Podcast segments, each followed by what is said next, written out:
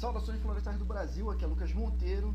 Estamos começando mais uma live aqui no Florestal Brasil. Uh, hoje é a nossa live de segunda, nosso giro de notícias com as principais notícias do setor florestal para vocês aqui ao vivo no Instagram. Quem for entrando já me confirma, como sempre, se o áudio está bacana, vocês estão conseguindo me ouvindo bem. Já já a gente chama aí o Arthur e o Helder para a gente começar essa semana aqui, segunda-feira, com as principais notícias do setor florestal. Então é isso. Ah, Segunda-feira, muitas notícias interessantes aqui. 21 de fevereiro de 2022. Muita coisa bacana. O Harry está dizendo que eu, estou com chiado no meu microfone. Tá muito ruim, cara? Deixa eu já chamar o Harry aqui.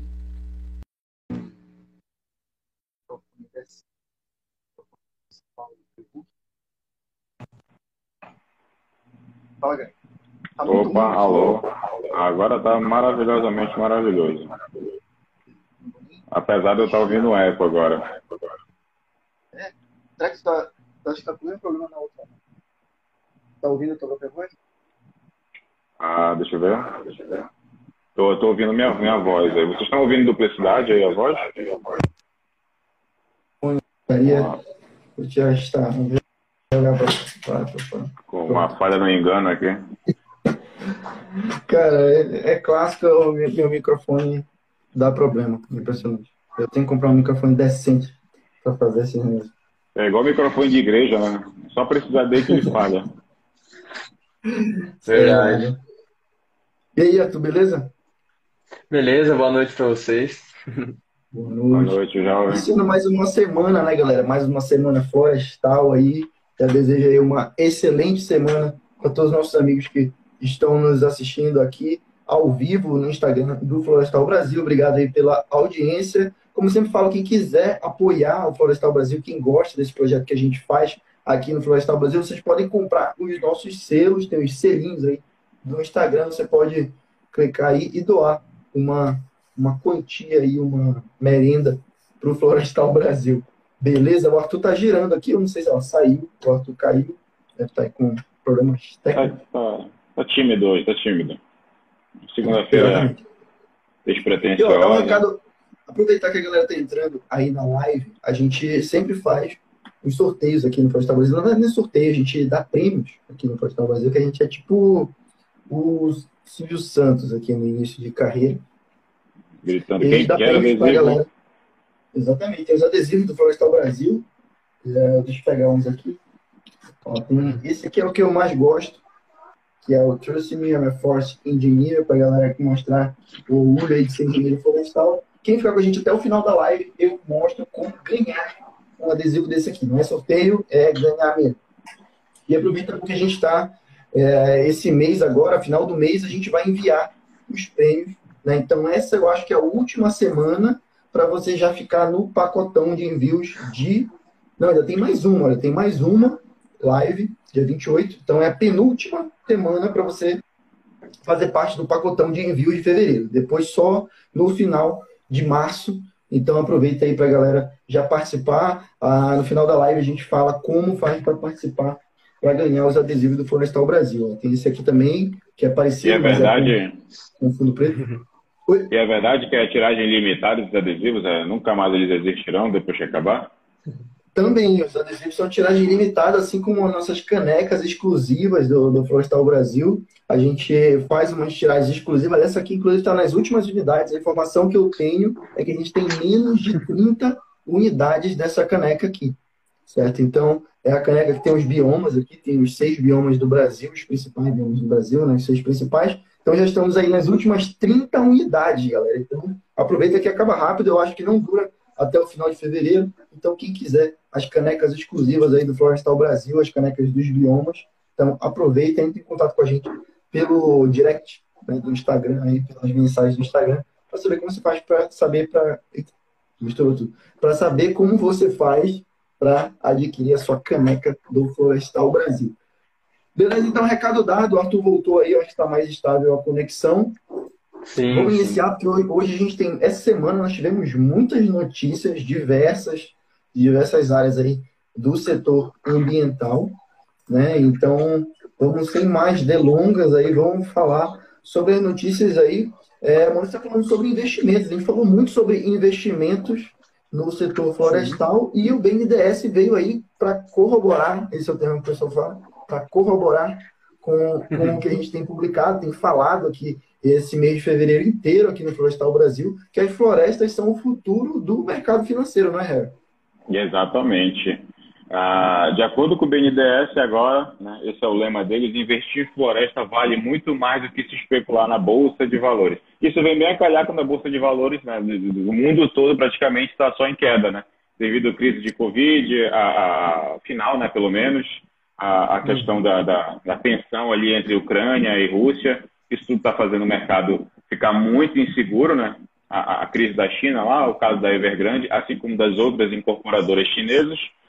Mas, enfim, uh, durante a, a, a, conferência do clima, né, em, que aconteceu ano passado na Escócia, o Montesano, né, Gustavo que para quem não sabe é o presidente do BNDES, que estava lá também com, com o Marcelo Serfati, que é o presidente do Conselho do Banco Nacional, ele, ele, iniciou o discurso com uma frase: o retorno não é mais somente financeiro, é também climático, né? Então, o, o Montesano ele está no comando da instituição há cerca de dois anos e meio e, e, ele se diz bastante confiante nas mudanças estruturais que ele vem fazendo na, na instituição, né? a, a, assim como na perenidade dela, na permanência a, após a saída dele, né? para que essas ideias realmente venham a evoluir. Então, ele está buscando né, ter um papel relevante no desenvolvimento do mercado de créditos de carbono. Está falando bastante sobre crédito de carbono em algumas, algumas reportagens aqui do Florestal Brasil. Reportagem ainda. Matéria do Florestal Brasil. Não somos jornalistas, somos todos engenheiros aqui.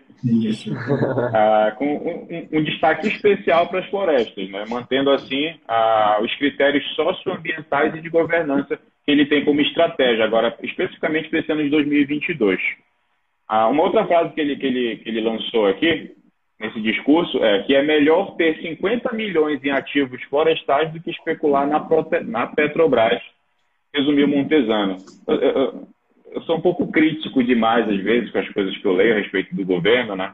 Eu sei que é uma grande oportunidade, de fato é muito importante investir em florestas, mas ele está usando uns exemplos assim que não faz que não faz muito sentido sabe por exemplo a Petrobras que está sendo privatizada cada lote a, a, cada mês tem um lote novo sendo privatizado aí sendo vendido então não, não é muito boa essas comparações que ele faz apesar de ter uma iniciativa muito boa investir em floresta né?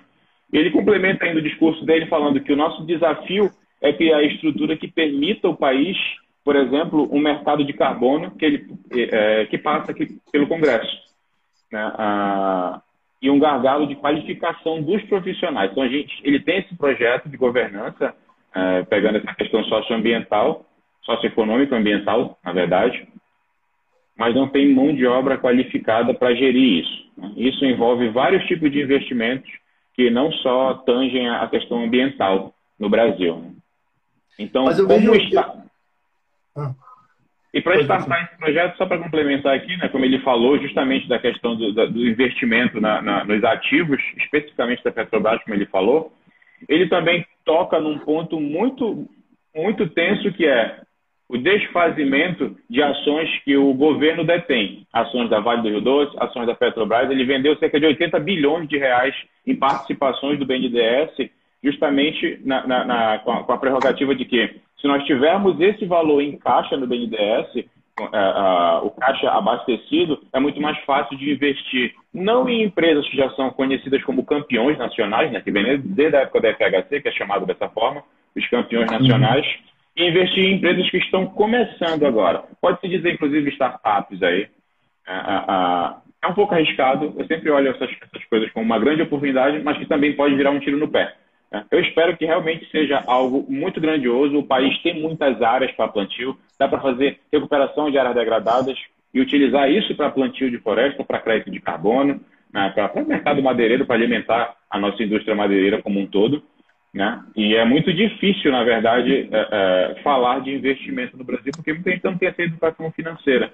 É, mas, é, tipo mas é exatamente isso. Eu acho assim, quando, quando ele fala né, de fazer uma, uma troca. Né? Ao invés de você investir única e exclusivamente em, em ativos né, que são digamos assim, voláteis, né? Como, por exemplo, mesmo ações campeãs do Brasil, como essa que citou aí, Petrobras, Vale do Rio Doce, né? Numa crise como a que a gente está vivendo, fica tudo muito especulativo e um pouco incerto.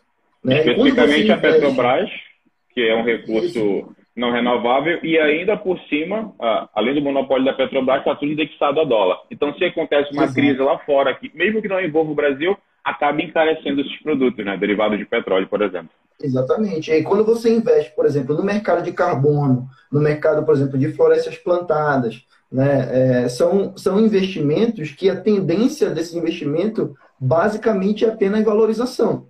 Né? Difícil da, a, e, e, até mesmo em momentos de crise é que esses ativos são ainda mais valorizados, porque é, mesmo quando nesses grandes fundos né, de carbono e tudo mais, mesmo em florestas plantadas, se acontecer, por exemplo, de uma floresta dessa pegar fogo, sabe? Ou então bater um vento, derrubou tudo. Esses fundos são segurados, né? Então o que você vai fazer ah, só... mesmo, né? Já são inerentes às é. Então, então o que você vai fazer? Você vai plantar novamente, entendeu? É o máximo que vai fazer é postergar um pouquinho o retorno desse investimento, mas ele vai vir, né? Então a tendência tanto da valorização da madeira quanto da, da própria questão do mercado de carbono, né, que existe, digamos assim, um mercado paralelo a isso e que na verdade eles, porque justamente eles andam juntos, né?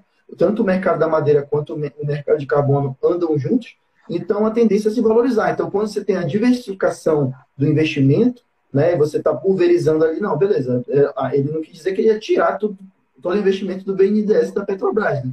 mas ele vai, eles estão querendo substituir né, é, boa parte desses investimentos para equilibrar a balança e ter um pouco mais de segurança né, é, em, frente, em frente a essas crises. A melhor no teu muito... balanço patrimonial ali, no teu risco-retorno, na verdade. É muito melhor diversificar.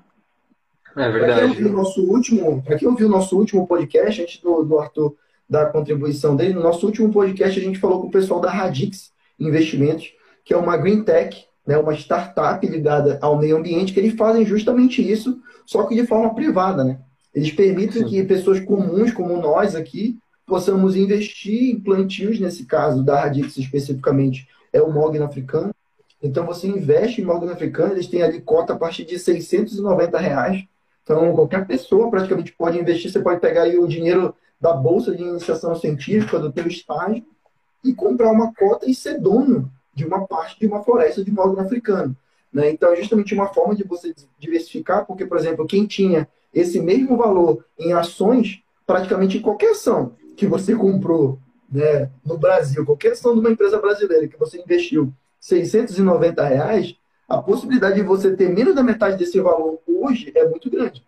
Né? E quem compra uma cota, por exemplo, de imóvel africano, esse valor, o máximo que vai acontecer com ele, ele se mantém igual. Né? O máximo que você vai acontecer daqui a um tempo, quando, quando a Radix fizer a exploração e cortar essa madeira, o máximo que vai acontecer é você receber o mesmo valor. E assim, pelo que eles explicaram do projeto, é impossível você receber esse valor ou menos que isso. Né? A tendência é só se valorizar. Você tem a valorização da madeira, você tem os, os ganhos socioambientais né, que você vai ter a partir daquele investimento. Então, eu acho que é mais ou menos essa mesma ideia. Claro que o BNDES faz isso a níveis gigantescos, né, de investimentos de bilhões, mas é, é mais ou menos essa linha de raciocínio aí. Né? O que, que, Arthur, o que, que você ia falar? Não, exatamente, porque quem, quem mexe com finanças, né, ainda mais quem vive é, guardando dinheiro ou apostando dinheiro, porque querendo ou não, é uma aposta muito grande, é, sempre tem que diversificar, né, o que vocês citaram muito bem. Então, assim, é, a floresta é uma única que você vai ter assim, um, um dos seguros garantidos mais altos que tem de crescimento. Porque uma floresta a gente conhece, sabe que a tendência é sempre incrementar, crescer e depois se vender isso. É, mas de repente não, o tesouro direto ele é muito seguro. Só que de repente o país entra uma crise. Pô, seu dinheiro que está lá já era uma bolsa de valores. Sempre mexendo, igual o Reuro falou. Tem um momento que começa que, que aquilo cai e não tem como se fazer nada. Então a diversificação é o que salva o seu dinheiro. É, e no momento que você está colocando tudo em uma coisa só, você está errando. Né? Então tem gente que fala, ah, pô, mas será que tem como investir?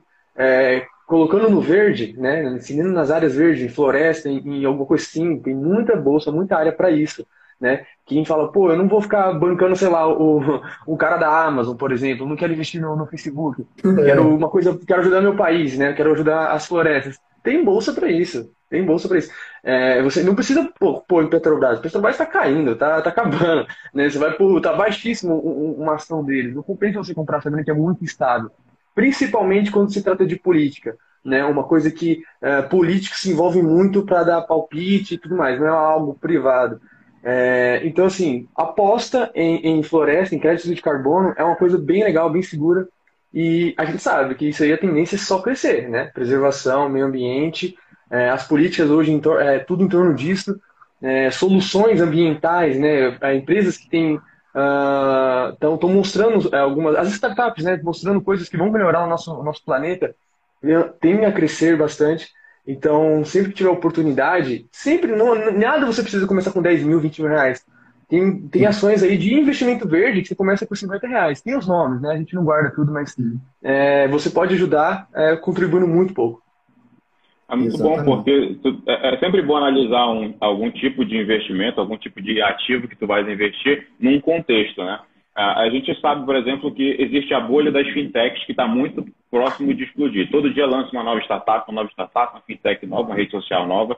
Isso é uma bolha e tende a estourar. Isso vai levar a uma crise nesse setor. Tem a crise imobiliária, já aconteceu no Japão na década de 90. Quebrou, há 30 anos não, não, não cresce a economia do Japão nesse setor imobiliário.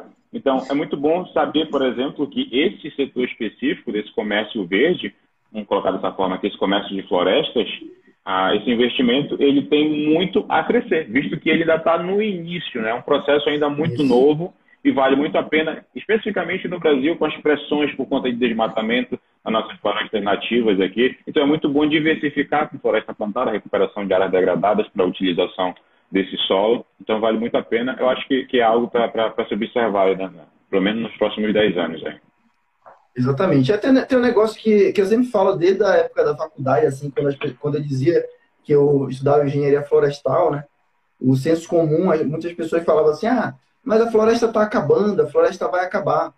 Se a gente parar para pensar que o ser humano usava madeira desde a época das cavernas e que nós passamos por toda a evolução, né, a evolução industrial, o período é, da máquina a vapor, do motor elétrico e o ser humano está indo para o espaço e a gente ainda produção usa de polímeros, um tanto de polímeros para ser produção de material. materiais, né, cara? Eles têm o aço, o ferro fundido, vários materiais compostos, polímeros, e o ser humano continua usando madeira, né? O ser humano vai estar tá em outros planetas, em Marte, mas ainda vai estar tá usando madeira, com certeza. Então, assim, a madeira realmente ela é o passado, o presente e o futuro da humanidade. Vai continuar sendo, a gente só tem que saber é, explorar isso da maneira inteligente, não é verdade?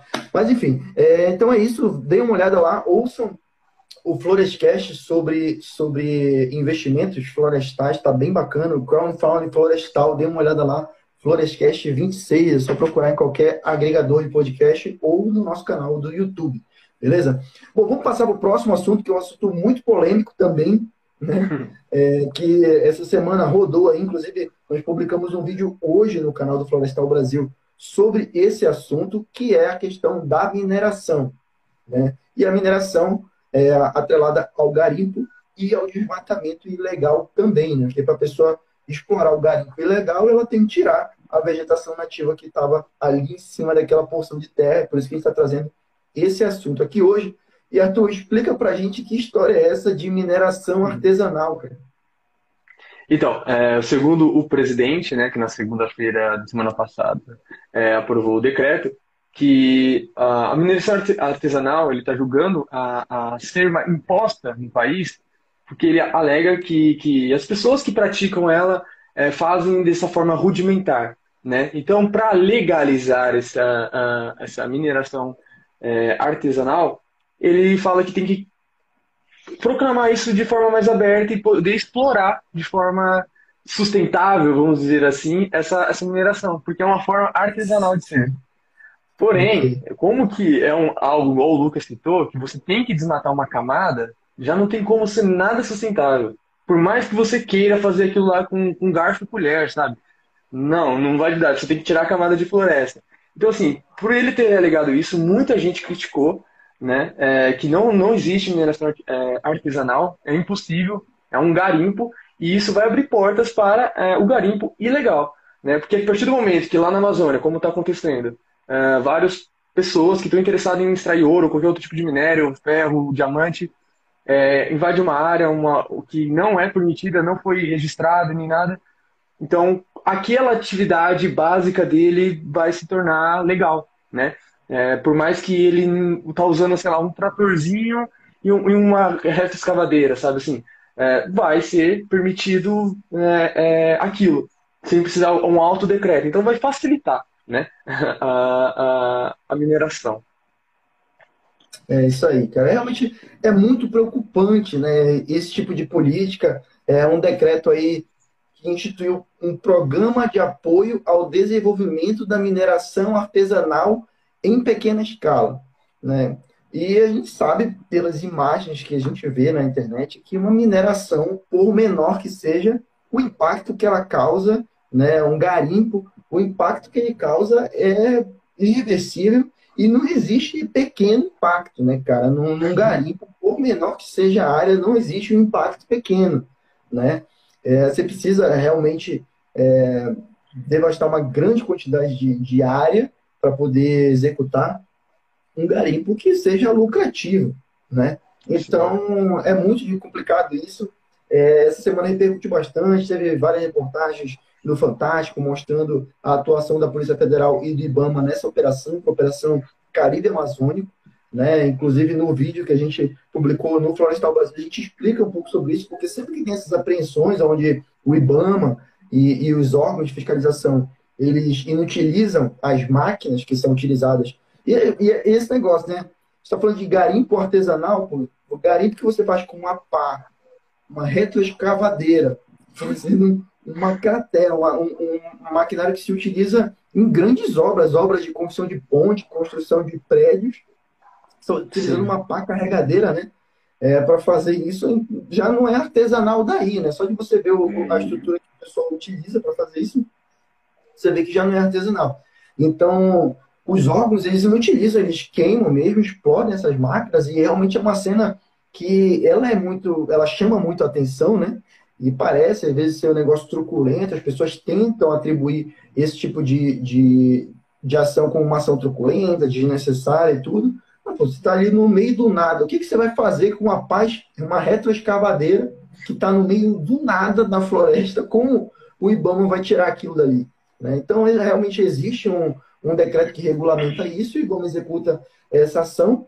Né? E é triste ver que muitos políticos, não só o presidente, mas é, prefeitos, deputados, senadores defendem né, essas pessoas que fazem essas atividades criminosas. São criminosas porque são em áreas públicas, em florestas, em unidades de conservação, em áreas indígenas, em rios, onde essa atividade não é permitida. Né? Então, é crime, sim. Não tem um meio termo para a gente colocar isso aí, é, realmente é crime. Né? E é triste ver que essas pessoas defende esse tipo de ação, inclusive criando esse tipo de decreto de garimpo artesanal. Já ouviu, já ouviu falar nisso, Harry? Garimpo artesanal?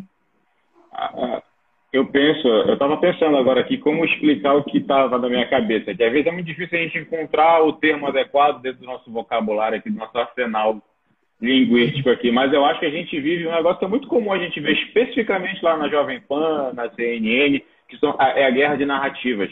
É, é, é quando tu tenta tornar uma palavra um pouco mais soft ali para te poder utilizar. Por exemplo, esse garimpo artesanal me parece muito mais a, a, a, mudança, a proibição do uso do termo agrotóxico por defensivo agrícola. Tu torna um pouco mais suave, mais palatável o termo, sabe? Isso lembra muito, por exemplo, se pegar o texto, por exemplo, disso aí, não é a primeira tentativa da, da, da, dessa plataforma de governo de alterar coisas, de, de, de, de suavizar alguns problemas. A gente teve, por exemplo, ano passado, vocês vão lembrar, a PL 2633, você recorda, que era chamada de PL da grilagem, em julho do ano sim. passado, justamente eles queriam facilitar a forma de, de, de basicamente, né, claro, o texto é bem maior, mas eles queriam facilitar a forma de licenciar áreas que foram adquiridas de forma ilegal, o, roubo, o famoso roubo de terra pública, entendeu? A grilagem, propriamente dita. Isso me parece isso. É, é, eles vão é, pegar aquele mesmo texto, mudaram ali de, de terras é, é, agricultáveis por áreas para garimpo.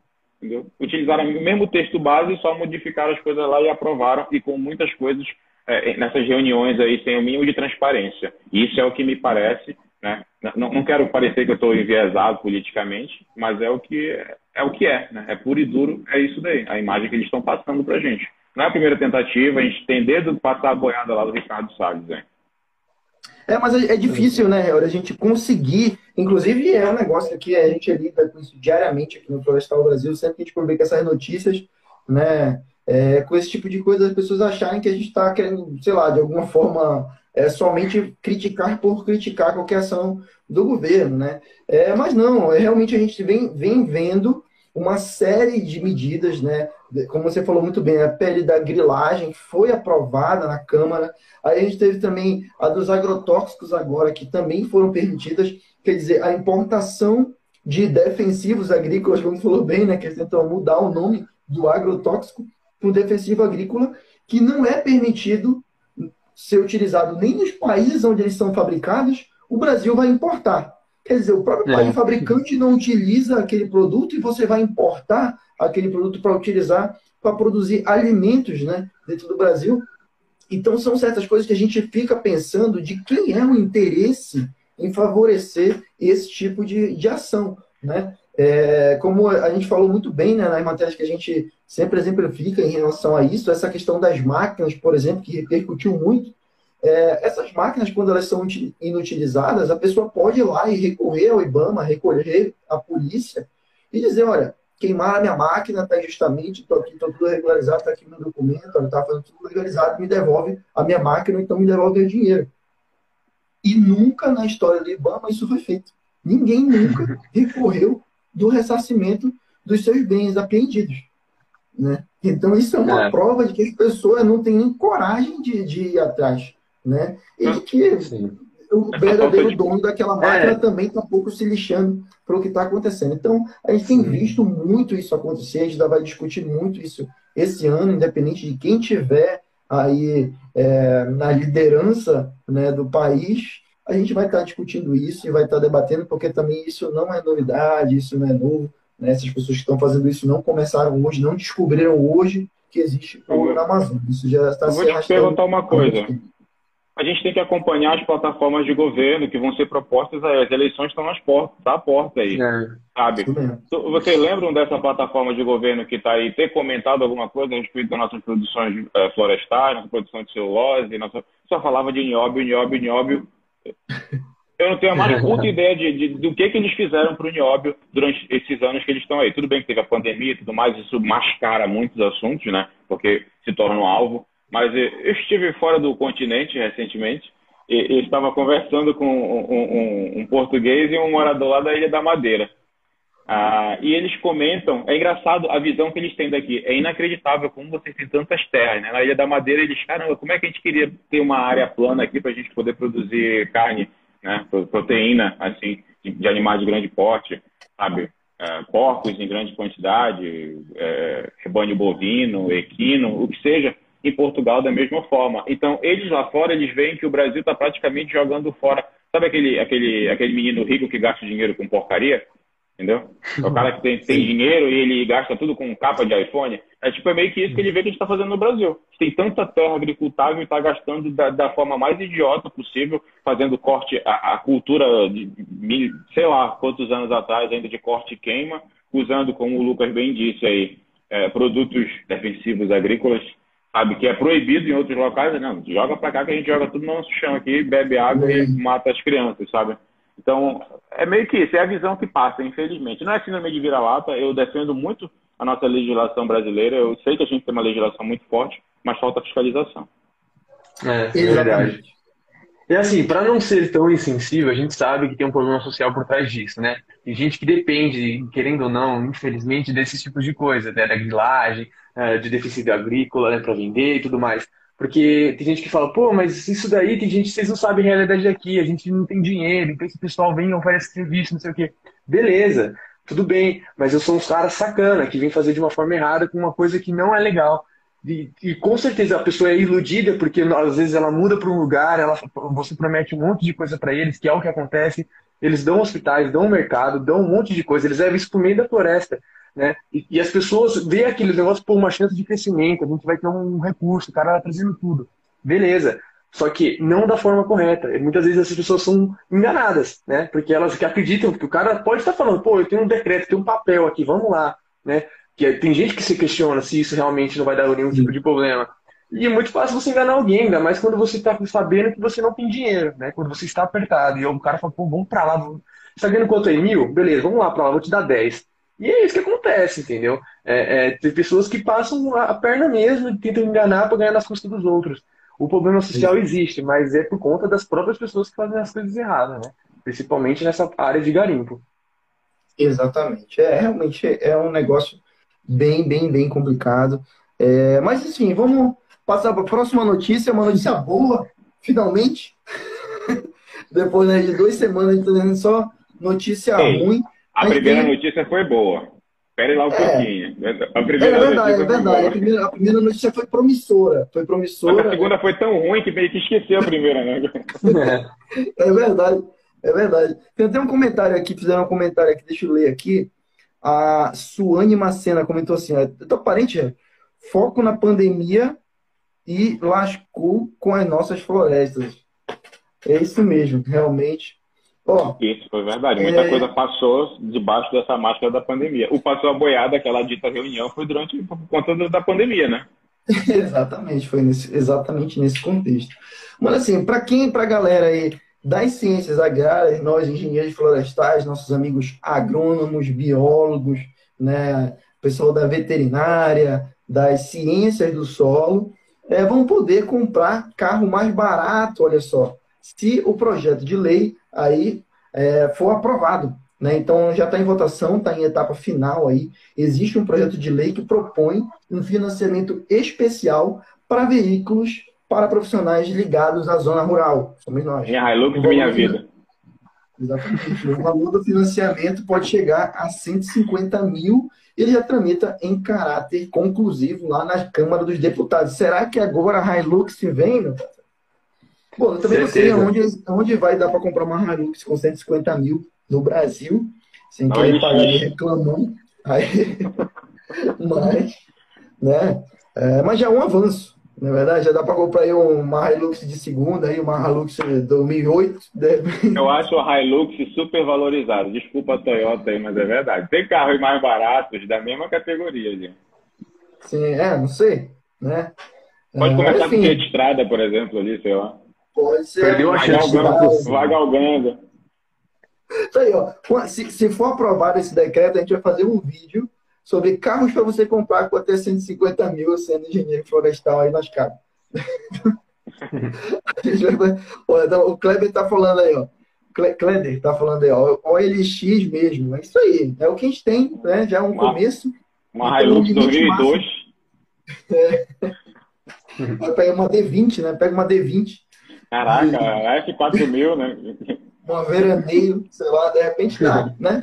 Mas a gente, é, o limite máximo, como eu falei, financiamento de 150 mil. A taxa de juros vai ser a mesma taxa do crédito rural, com pagamento em até 60 meses, né? Com garantia usual do crédito, sem crédito pessoal. Então, uma facilidade aí, né? O entendimento dos deputados nesse sentido foi de é, entender né, que os profissionais das ciências agrárias eles executam um trabalho fundamental no apoio né, à, à extensão rural, né, o apoio técnico aos produtores rurais. E realmente não dá para você ir com o seu Fiat Uno, com o seu Astra, né, para dentro do mato ali, para ir visitar uma fazenda, para ir visitar um plantio, fica complicado. Então, a ideia, né, é, finalmente, Deus iluminou a cabeça dos nossos ilustríssimos deputados né, de propor isso aí. Já é um avanço, 150 mil reais, a gente está brincando aqui, porque realmente a crise está né, tá, tá dificultando um pouco é, adquirir os carros. Tá, os carros usados estão ficando mais caros que os carros zero. Eu estou é preocupado aí, com né? a tua referência, com a tua lista de referência de veículo. Aí eu precisaria o Uno, a B20 e o Astra. O Lucas parou na, em 2004. Mas é isso aí, cara. É porque eu gosto de carro antigo, cara. Bom, vamos dar o nome bois aqui, porque quando a, a, coisa é boa, a gente tem que também dar uma valorizada. Eu não conheço esse cidadão, mas a, é a proposta veio do senador Luiz Carlos Reis, do PP do Rio Grande do Sul. Então, parabéns aí pro, o senador Luiz Carlos, deve ter alguma ligação aí com o setor agrário, né, para ter feito essa proposta. Mas é interessante aí também o, o líder do governo, o Fernando Bezerra, chamou atenção para o benefício fiscal, né, nessa questão da condição de gastos, mas já está aí nos trâmites finais, isso no dia 14 de fevereiro, nós publicamos essa notícia lá na Florestal Brasil, então já está com a pauta pronta para o relator é, votar e ele apresentou um parecer favorável, então vamos acompanhar aí o desenrolar né, desse projeto de lei, é o projeto de lei 1280, para quem quiser acompanhar, ele já tramita desde 2019 lá na, na, no Senado, e agora já está em vias finais, vai, depois disso vai para a sanção do presidente. Né? Então vamos esperar aí que seja favorável. Se der certo, a gente vai trazer aqui numa segunda-feira para vocês essa notícia. Tem alguém aqui que está comentando que está com a mesma tabela que tu, Lucas. É a, a José Ali Júnior, para comprar uma pampa. Pô, quem lembra da pampa, cara? Nem quem gosta Vai, de carro velho não tem pampa, mas não existe pampa. Destruiu no tempo já, já acabou. O cara vai comprar, cara vai comprar pampa por 20 mil e vai gastar os 130 mil para manter a pampa durante o período que ele estiver pagando 10, o financiamento. 10 mil é só de Neusaldina, para dor de cabeça que ele vai ter que ficar. Vai ter que trocar tudo lá. Aí você vai, compra, compra uma estrada e rebaixa ela e pega a área rural, né? Tem uns caras que gostam de rebaixar a estrada, porra, mano. Mas o Lucas já teve a oportunidade de fazer umas viagens comigo aí pelos interiores do, do Pará, é aqui de carro. E, e, não era um carro tão baixo que eu tinha na época, que era um, um ponto, né? Nossa, é, raspava o carro, era demais, assim, é muito ruim. Então, realmente, eu acho que, é. acho que vale a pena esse fomento aí para os profissionais que atuam nessa área, que são muitos, né? Sim, sim. É, brincadeiras à parte, né, galera? É um incentivo até a pessoa. Porque muita gente trabalha com a consultoria, são profissionais autônomos, né? Então a pessoa vai começando aos poucos, né? Vai começando aos é. poucos. E é uma forma de incentivar a pessoa a fazer investimento, porque, querendo ou não, o veículo, para quem trabalha com extensão rural, né, para quem trabalha nos interiores aí, ele é um instrumento de trabalho, né? Assim como o GPS, assim como o drone, um computador, um veículo ele faz parte né, do, do, dos utensílios de trabalho ali de engenheiro. Né? Então é muito importante é, essa ideia aí. Temos mais uma boa notícia, olha só que bacana. É, Tem aí é... um frutinho que foi descobriram uma propriedade interessante no fruto aí que é parente do açaí, na verdade. Isso, Eu isso. Ele... aqui comigo, hein? Então, é, esse fruto é, da palmeira justara, né, que é um, é um, é um palmito, né, que a gente, tem gente que conhece aqui na, na região da Mata Atlântica. É, antigamente usavam ele muito para fazer só o palmito, ele dá uma única step, né, um step, e, e, aí era muito explorado, teve problema de quase extinção e está tendo uma proteção. Fora isso, vi um estudo há, há, mais de 10 anos por aí de um, de um pesquisador, e ele descobriu que uma propriedade do fruto, que é a que dá a coloração escura, ele pode ajudar na contra-inflamação é, da obesidade. O que, que tem nesse, nesse. É, porque uh, o que, as propriedades que tem nesse fruto, ela trabalha na, na parede do estômago, né? E ajuda a enriquecer, a melhorar, a manter saudável as bactérias boas, né? Que a gente tem no corpo, uhum. principalmente essas do, do estômago. E, assim, a, a Jussara, né? Fora uh, todo o conhecimento que já tem sobre ela, sobre uh, utilidades tanto para a fauna, para a natureza, é, fora o palmito, essa nova propriedade pode ajudar é, a medicina a combater né, é, inflamações contra a obesidade. E, além disso, é, ela é uma, é uma espécie, como eu estava citando, é uma espécie rara. Então, pode ser que a exploração dela, um plantio futuro, né, em larga escala, porque é muito difícil, como já tem um histórico de produzir nativas em, em larga escala, ainda mais frutíferas, então, pode ajudar a recompor áreas, né, fazer um enriquecimento de algumas florestas também, que já estão em falta, para poder explorar é, os frutos da, da Jussara. É, tem gente que já usou os frutos da Jussara até como tentar fazer o açaí, né, o açaí do Sudeste, que eles dizem, mas não é, não deu tão certo como o açaí do Nordeste, é, do Norte.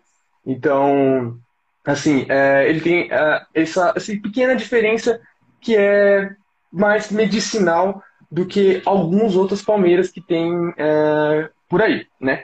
É, além disso, né, nessa pesquisa que é do que é por uma engenheira de alimentos, né, é, Viridiana de Rosto, ela, ela é da Unifesp, né? Então, ela está trabalhando há muito tempo com isso. A frutinha tem 1,4 centímetros, ela é bem pequenininha, roxinha. É, é uma, igual, e, e, ela só corre na Mata Atlântica, né? Ela não tem aí no Cerrado, não tem na Amazônia. É, pelo menos até os conhecimentos recentes, né? Porque a gente, o mundo de, de florestas é muito, muito louco, a gente pode achar coisas diferentes em vários lugares. E fora isso, né, tem outras frutíferas nativas que têm umas propriedades muito boas, uh, como tem o cambuci, cereja do Rio Grande, uh, uvaia. É, são, tem pessoas que, que cultivam elas, é, em, em, tentam cultivar em grande escala, só que é muito difícil.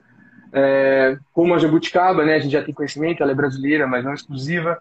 Tem a goiabeira, que é em grande escala. E, e é, se a gente conseguir chegar nesse patamar com a Jussara, vai ser um, um grande avanço. Né? Só que é difícil. É um, é um, ela, normalmente ela cresce em um ambiente muito controlado, muito específico, úmido, chuva a tanto por cento, né, que aquelas, uh, os milímetros no mês. Então é um, é um, desafio. Mas saber disso quer dizer que.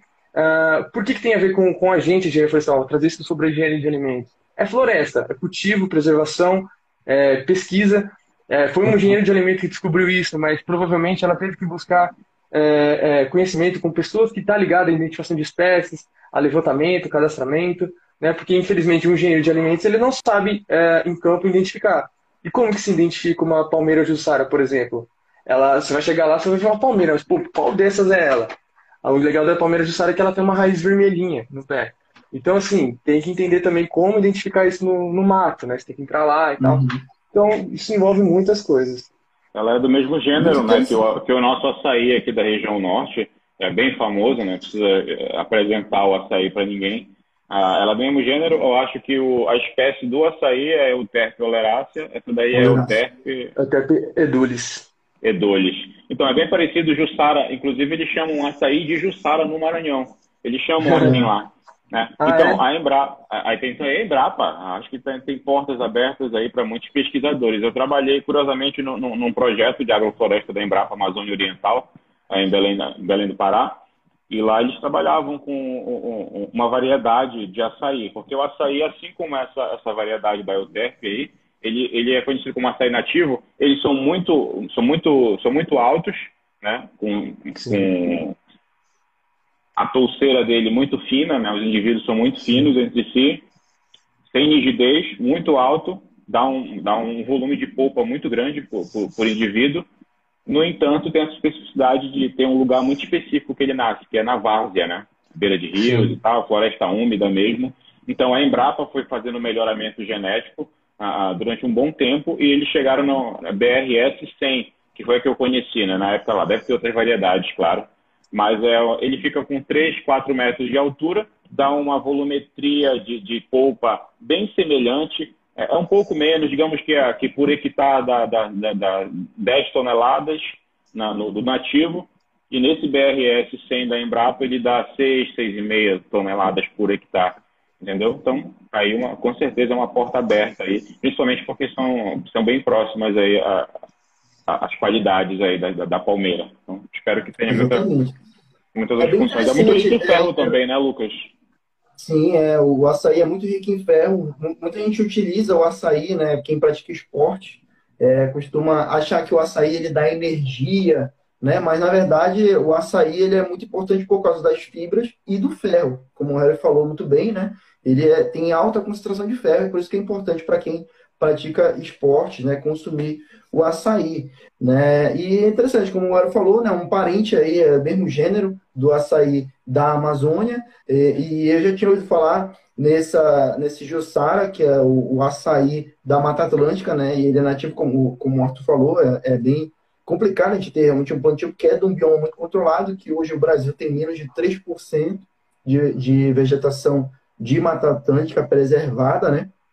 Mas é, a níveis medicinais, que você precisa de escalas muito menores né, de produto, você não vai produzir como um açaí, por exemplo, que você vende a polpa, né, e todo mundo sabe que não precisa contar muito do, do açaí tradicional do, do que ele é no mercado, né, mas a níveis medicinais, inclusive, o que eu estava vendo na matéria, que ele fala dessa questão do controle da obesidade, é que uma porção de 5 gramas de fruta da jussara desidratada equivale a uma bola de sorvete de 50 gramas de polpa fresca.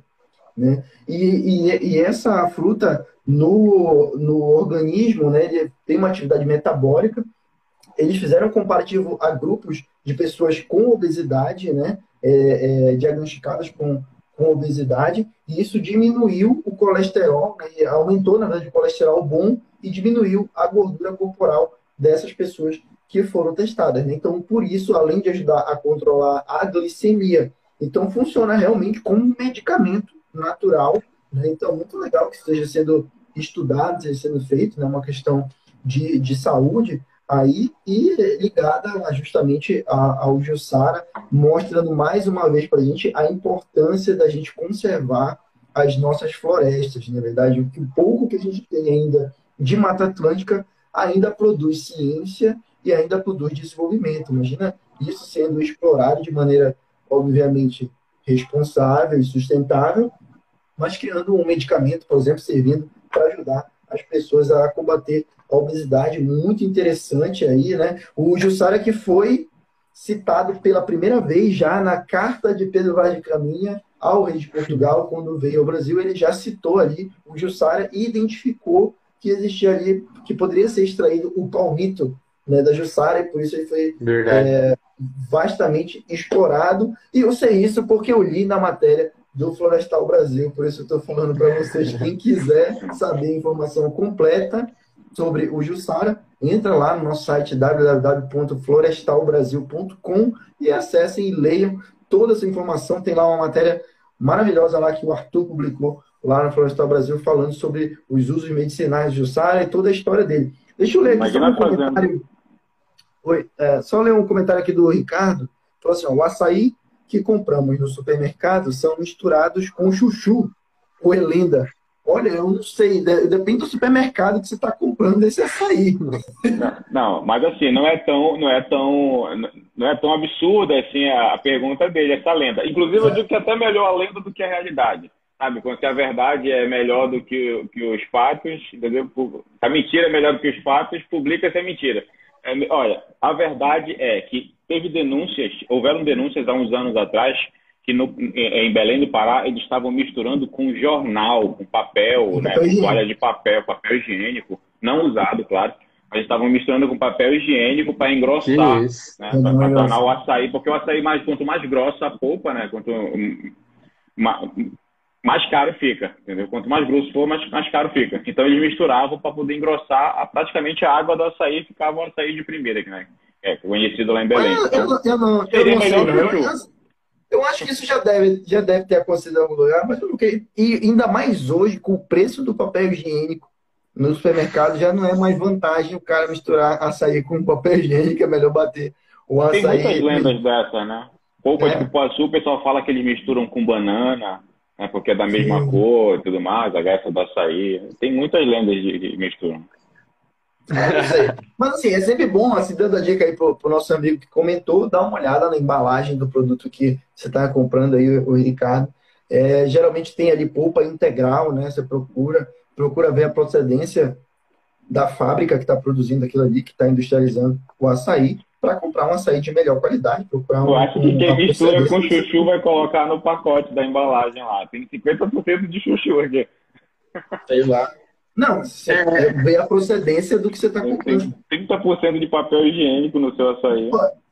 Porque assim, se você for ver, a gente compra suco de fruta, esses de caixinha, que eu não vou falar a marca, mas é uma marca que é bem famosa, e vem maçã. É, isso é regulamentado normalmente né, a Anvisa autoriza, então você vai comprar um suco de uva, ele tem lá 30% de suco de maçã e os 70% de suco de uva. Né? Isso acontece. Então, por isso que eu falei, dá uma olhada na embalagem, né? Que se for uma empresa séria e estiver misturando com chuchu, vai estar escrito lá, né?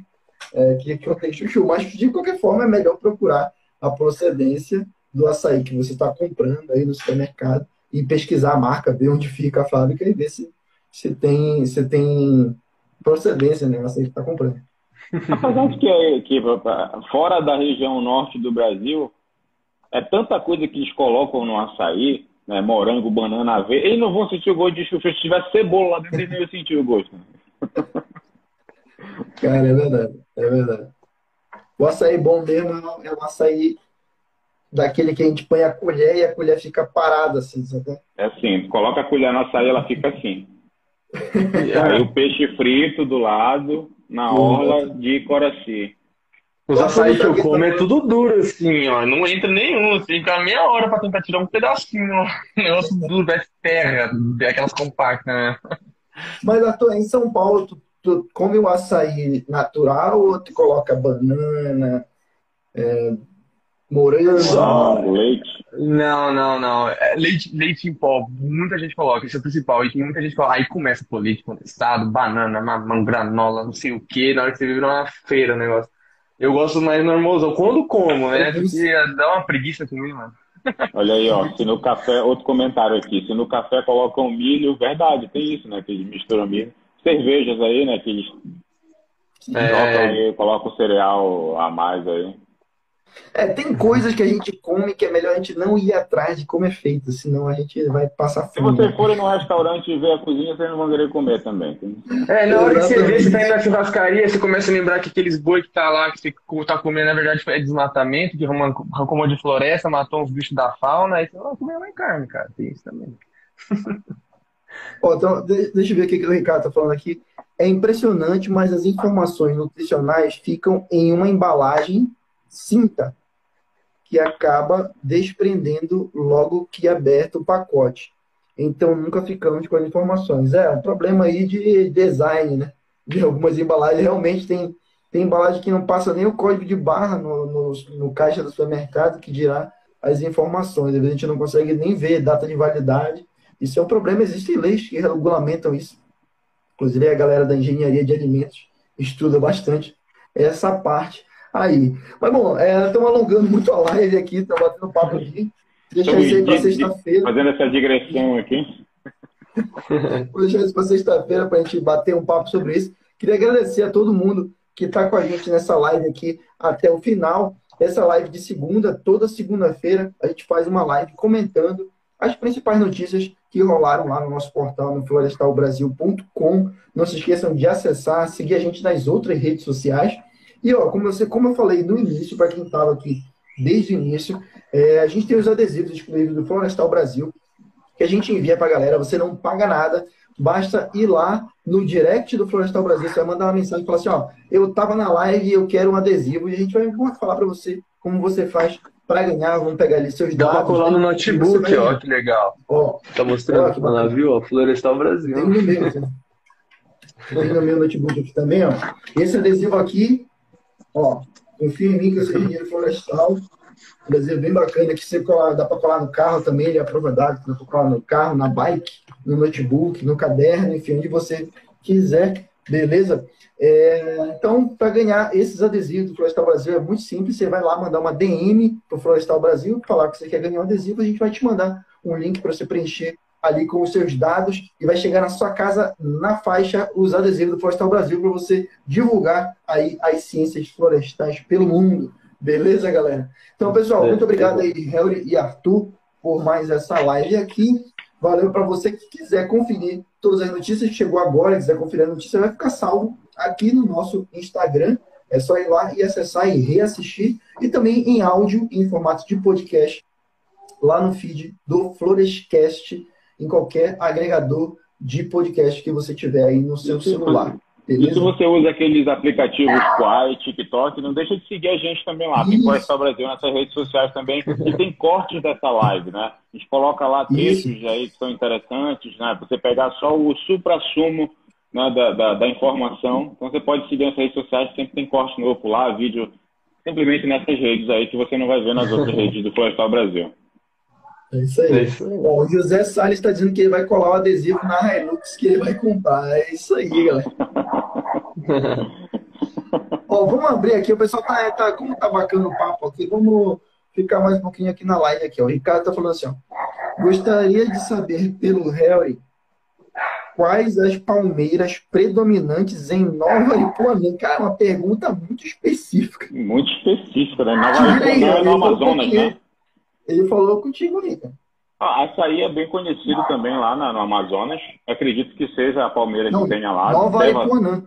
Então, Nova é Aripuanã é no Amazonas. Aripuanã ah. no Mato Grosso, Nova Aripuanã é no Amazonas.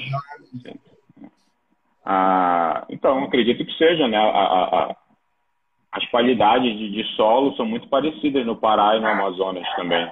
Diverge um pouco quando vai ali para a região do Acre, né? Da, da, da, metade do Amazonas mais para o lado da, da para ali do, do, Peru, então já muda um pouco a qualidade do solo, mas no Amazonas e no Pará tem, tem aquele solo arenoso ali, é bem parecido.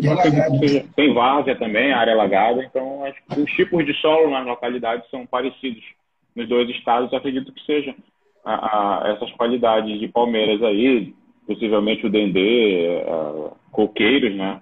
Acho que seja isso que, que possivelmente tenha por lá também. Mas de orelhada, vou estudar. Com certeza vou fazer um story te marcando. É isso aí.